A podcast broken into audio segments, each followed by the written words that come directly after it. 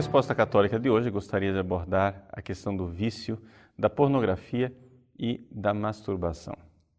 Um dos nossos assinantes faz uma pergunta, é claro que eu não vou revelar o nome, né?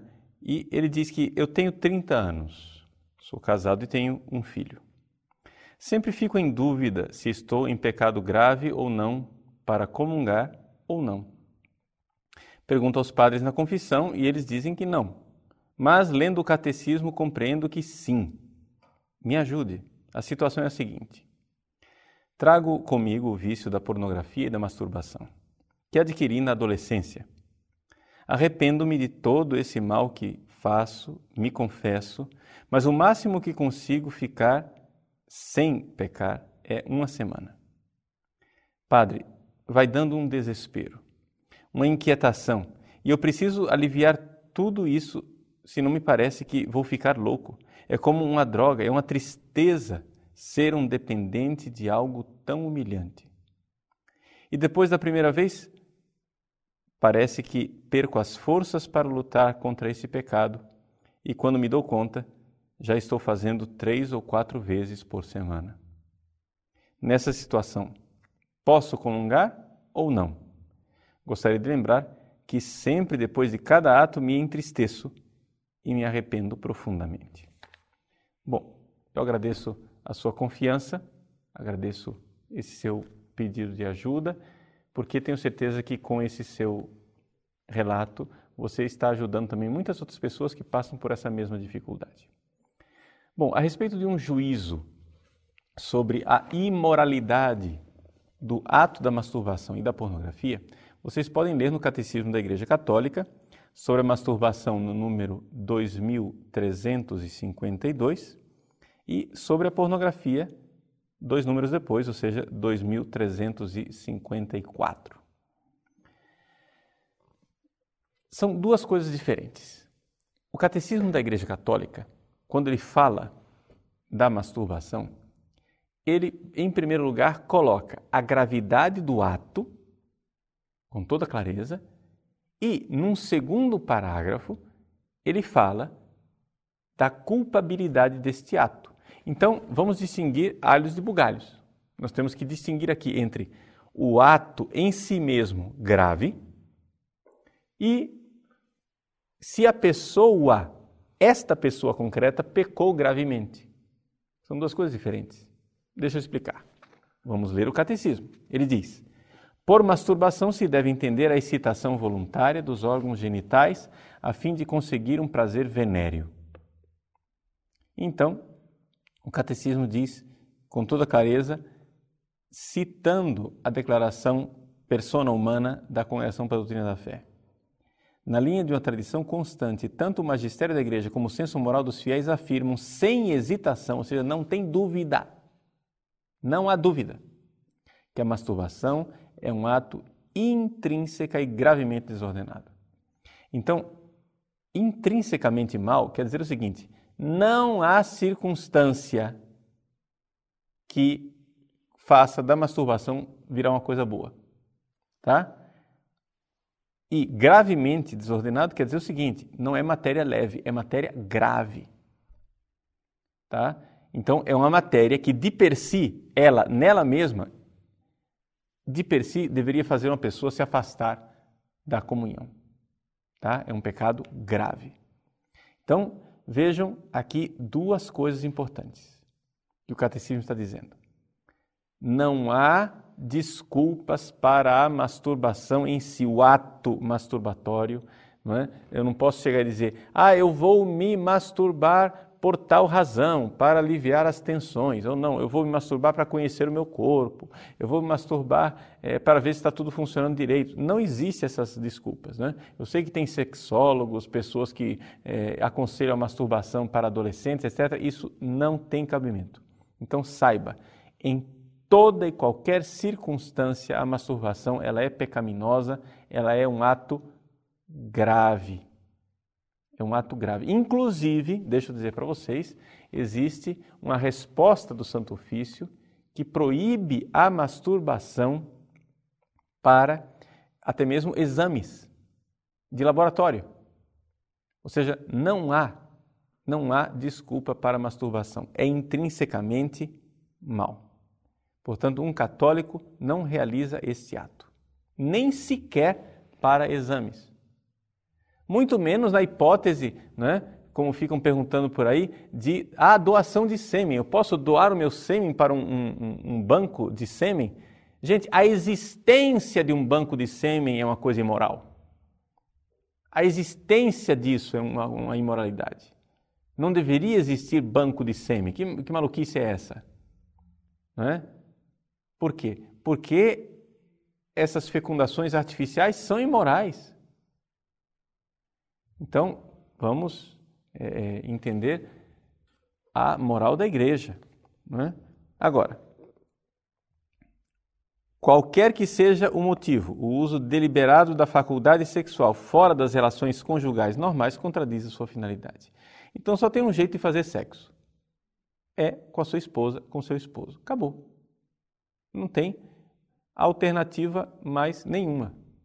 Ou você está casado com aquela pessoa, ou você não faz sexo. Nota de rodapé aqui.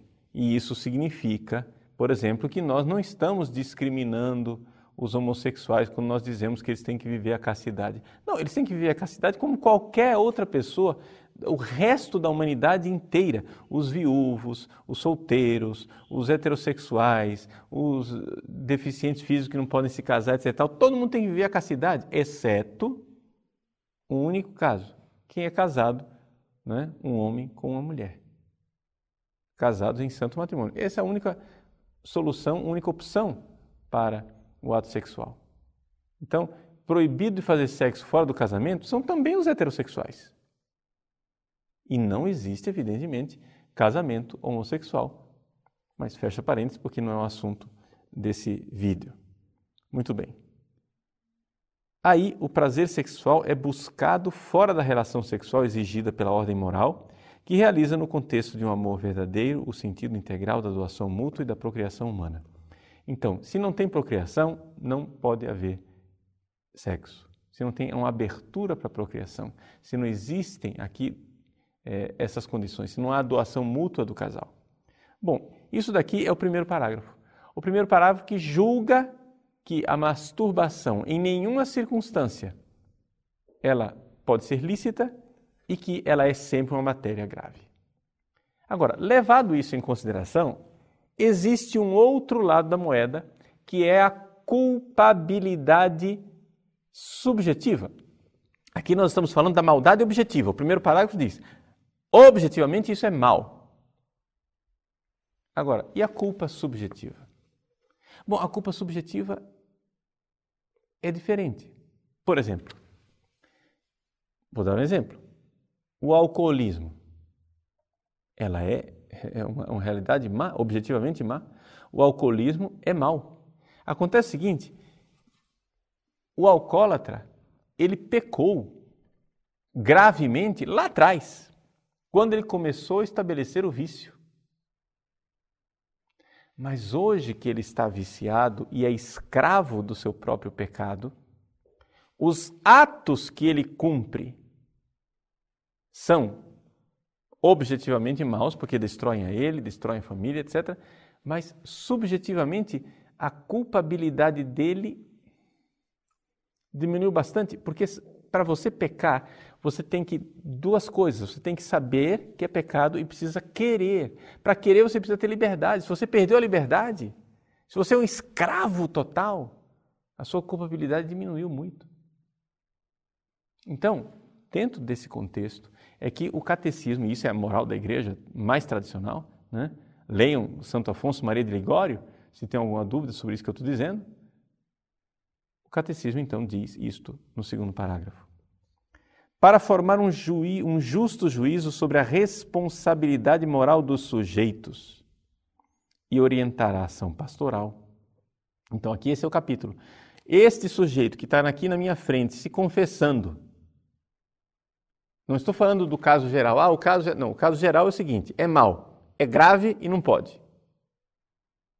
Agora, este sujeito concreto que está aqui na minha frente, que eu tenho que ajudar pastoralmente, a salvação da alma dele, pastoral, Né? O pessoal está com alguns cacoetes mentais e se esquecem do que quer dizer, é, dizer as palavras da igreja. O que querem dizer essas palavras? Pastoral é o seguinte: existe um pastor, como fala o Salmo 22, 23, que conduz a ovelha para pastagens verdejantes, e essas pastagens verdejantes querem dizer o céu.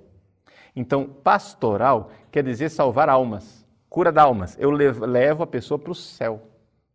É isso que é pastoral. Como é que eu vou fazer para levar esse sujeito que está aqui na minha frente, ajoelhado no confessionário, né? Como é que eu vou fazer para ajudá-lo a sair desse vício terrível da masturbação? É isso que o catecismo está se perguntando aqui agora. Né?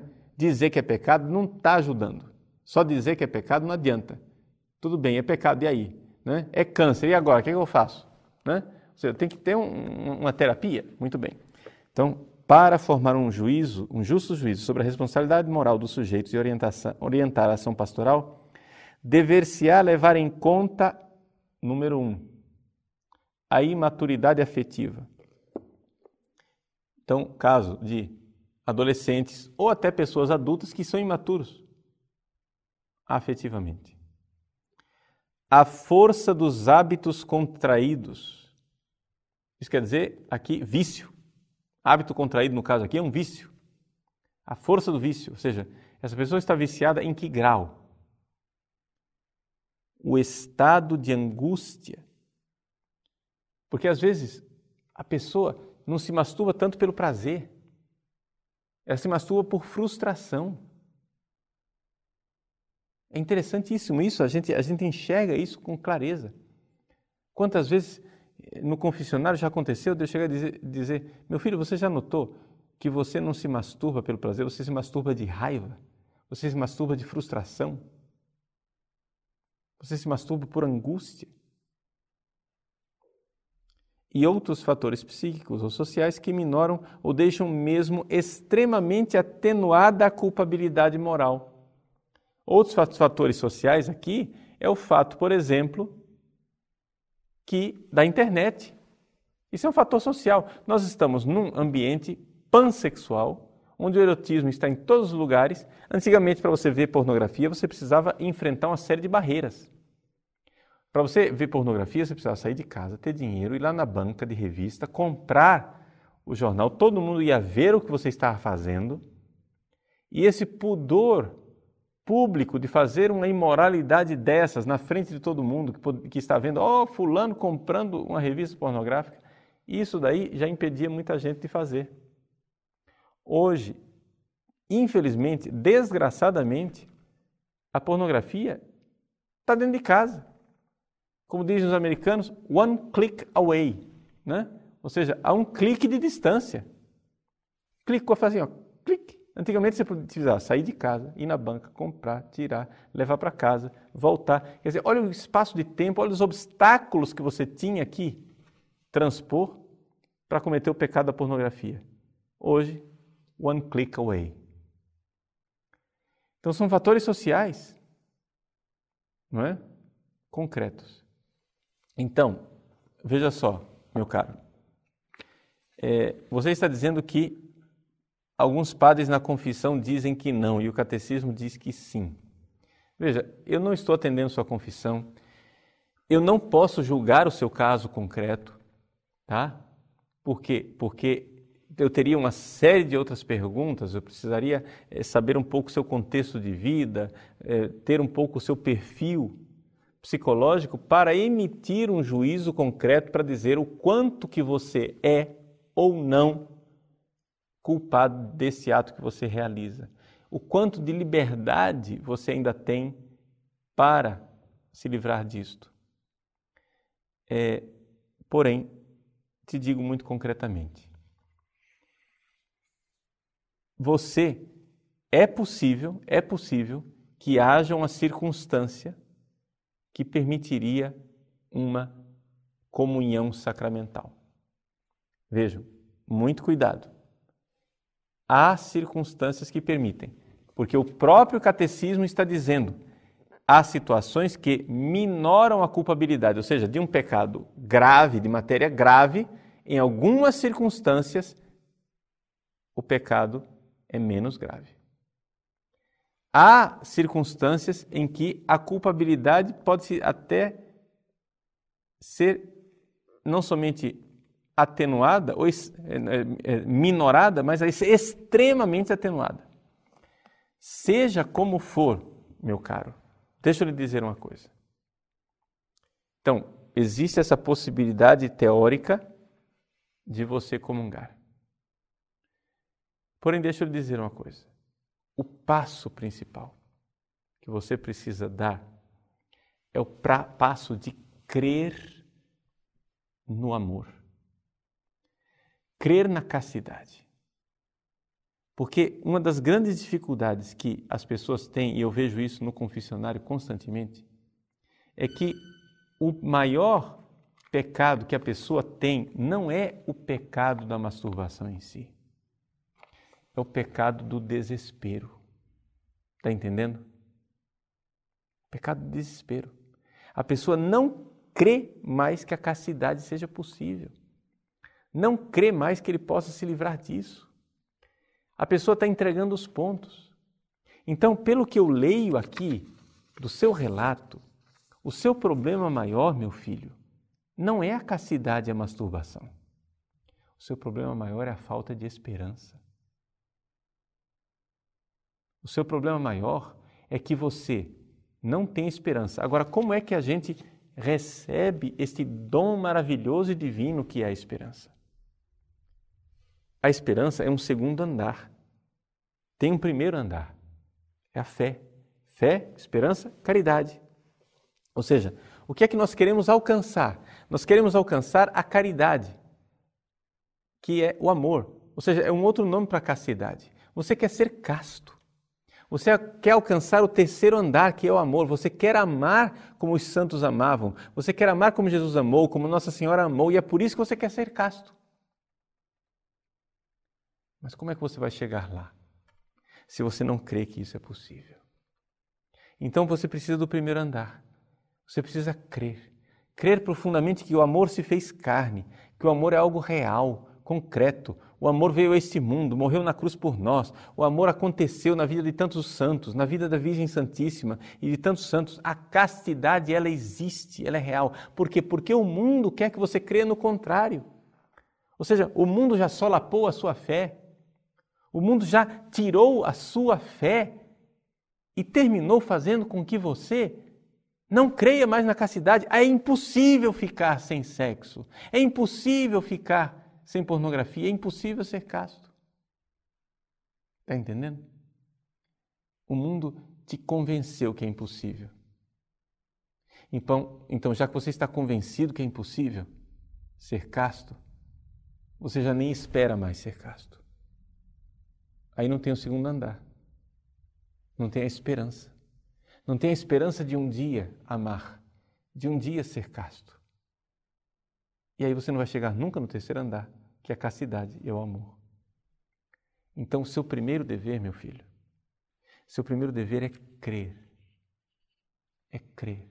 Creia que o amor, a castidade, o amor casto, ele é real, ele existe, ele é possível. Foi possível e é possível na vida dos santos.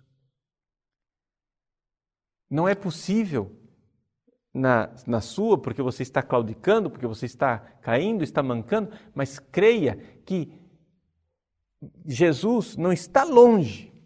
Então, se você, orientado pelo seu confessor, você vê que a sua culpabilidade é menor e você vai e comunga, tudo bem quem responda você e o seu confessor diante de Deus, o catecismo, ele diz que existe essa hipótese, essa possibilidade. Eu, porém, te aconselho o seguinte, concretamente, sem conhecer o seu caso real, sem condenar o teu confessor, porque existe essa possibilidade. Mas eu te aconselho o seguinte: se confesse quantas vezes for necessário. Não seja indulgente demais com você. Porque você termina assumindo como projeto de vida o fato de que você não nasceu para amar. Você termina assumindo como identidade, não, é impossível, eu não nasci para amar. Mas, sinceramente, você Você crê nisso, meu filho? Você crê que você não nasceu para amar? Está entendendo? Você crê que você é, é, nem sequer tem o direito de sonhar que eu nasci para amar? Quer dizer, você só nasceu para quê? Para usar as outras pessoas e ser usado? É isso que você fez? Porque a pornografia vai afetando. Você é casado, né? Você diz que é casado, muito bem. A pornografia afeta também a sua forma de se relacionar com sua esposa, de amar a sua esposa. Porque você está viciado em olhar as mulheres como objeto e provavelmente, não posso julgar você porque não sei, né? novamente eu digo, eu não estou confessando você, mas provavelmente você usa a sua esposa como objeto também. Você tem a mesma atitude, o mesmo olhar sobre ela, como se ela fosse um objeto de consumo. Né? Então é necessário que você entre na dinâmica do amor, e a dinâmica do amor é a dinâmica de Cristo que dá a vida pela sua esposa, que é a igreja. Você nasceu para morrer pela sua mulher. Então o caminho para segurar você e fazer com que você pare de se masturbar é fazer dar passos para que você ame mais intensamente. A castidade a gente não alcança tendo medo de amar, mas amando mais intensamente. Isso quer dizer, dê a sua vida, faça sacrifício pela sua esposa, jejue pela sua esposa. Sofra por ela e pelo seu filho, seja um pai de família, seja um homem para os outros, seja um homem que deu a vida para os outros como Cristo deu a vida pela igreja. Se você começar a dar a vida, fazer penitência, se você começar a jejuar, se você começar a rezar de joelhos, se você começar a se esforçar no campo da penitência, você verá a libertação. Você verá cair os grilhões, você verá cair por terra essa escravidão medonha do inimigo, de Satanás que entrou na sua vida. Meu irmão, erga a sua cabeça. Erga a sua cabeça e creia que ele morreu por nós na cruz e com o seu sangue nós fomos lavados. Entre na dinâmica da cruz. Abrace a cruz de Cristo na sua vida e você vai poder amar. A castidade a gente alcança amando mais. E se você não consegue a castidade, não capitule, não renuncie, não diga, ah, eu não vou conseguir nunca, deixa eu como fazer um atozinho de contrição aqui e comungar, entrar na fila da comunhão. Não, não faça isso. É o conselho que eu estou te dando, não estou te dando regra. Entende? O catecismo dá regra, é possível. O que o teu confessor te disse é possível. Mas o que eu estou te dizendo é um desafio. Como um pai que ama o filho, eu te desafio, menino, levanta. Caiu da bicicleta? Levanta. Engole esse choro. Engole esse choro, sobe na bicicleta outra vez. E vamos vencer. Vamos vencer. Porque a vitória é de Deus. Porque a vitória de Deus é claro, claro, claro, diante da castidade nós somos todos derrotados. Diante da castidade, ninguém de nós vai chegar diante do trono do Cordeiro com a veste branca por seus próprios méritos. Nossas vestes serão alvejadas pelo seu sangue. É Ele quem triunfa em nós. É Ele quem amará em nós. Mas erga a sua cabeça. Erga a sua cabeça e não faça do pecado um projeto de vida. Não fique deprimido, chorando o seu pecado de forma errada, ou seja, chorando a você mesmo, chorando a sua bela imagem. Ai, pobre de mim, pobre de mim. Não. Chore o seu pecado porque ofende a Deus, sim, mas ao mesmo tempo chore da alegria de saber que Ele me quer em casa fazendo festa como filho pródigo que voltou para casa. Então, qual é o caminho para a castidade? O caminho da castidade é o amor. Mas como é que nós vamos ser castos se nós não cremos que o amor é possível? Creia. Creia que você é um homem para os outros, você é um pai. Você não é mais um moleque, adolescente, nos seus vícios masturbatórios. Você é um homem para os outros. Se doe para sua mulher e para o seu filho, se entregue totalmente. Ele te dou mais conselho: faça mais filhos. Entende? Tenha mais filhos, seja generoso se doe e você vai alcançar aquilo que é um dom extraordinário de Deus. Que coisa extraordinária quando nós podemos dizer que já aqui nessa terra, não precisamos esperar o céu, já aqui nessa terra, nós podemos amar.